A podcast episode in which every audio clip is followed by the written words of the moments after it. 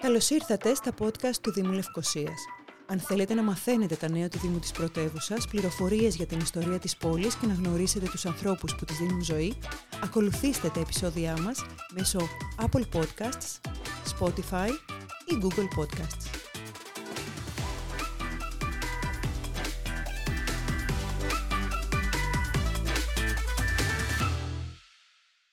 Ο Δήμος Λευκοσίας έχει όραμα, έχει βλέψεις και έχει δωρεάν θέσεις πάρκινγκ για τους ιδιοκτήτες ηλεκτρικών οχημάτων. Τέλειο το ηλεκτρικό όχημα.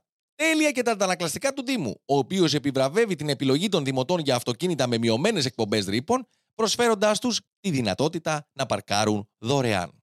Με βάση τις πρόνοιες της τροποποιημένης νομοθεσίας, το Δημοτικό Συμβούλιο αποφάσισε όπως από την 1η Ιανουαρίου 2021 ο Δήμος Λευκοσίας εκδίδει δελτία δωρεάν στάθμευσης για ηλεκτροκίνητα οχήματα ή οχήματα κινούμενα με ηλεκτροκίνητη μηχανή. Εσείς που κάνατε την έξυπνη και πράσινη αυτή επένδυση και ενδιαφέρεστε να αποκτήσετε το σχετικό δελτίο, θα πρέπει να αποστείλετε το πιστοποιητικό εγγραφής του ηλεκτροκίνητου οχήματος ή του οχήματος κινούμενου με ηλεκτροκίνητη μηχανή, το οποίο θα πρέπει να τοποθετήσετε σε ορατή θέση στο πάνω μέρος του ανεμοθώρακα του οχήματος.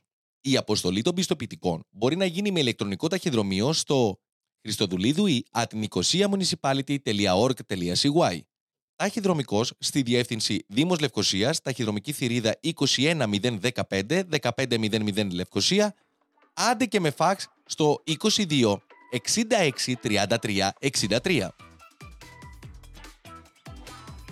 Για περισσότερες πληροφορίες αναφορικά με τις υπηρεσίες του Δήμου Λευκοσίας, ακολουθήστε τα επεισόδια μας μέσω Apple Podcasts, Spotify ή Google Podcasts.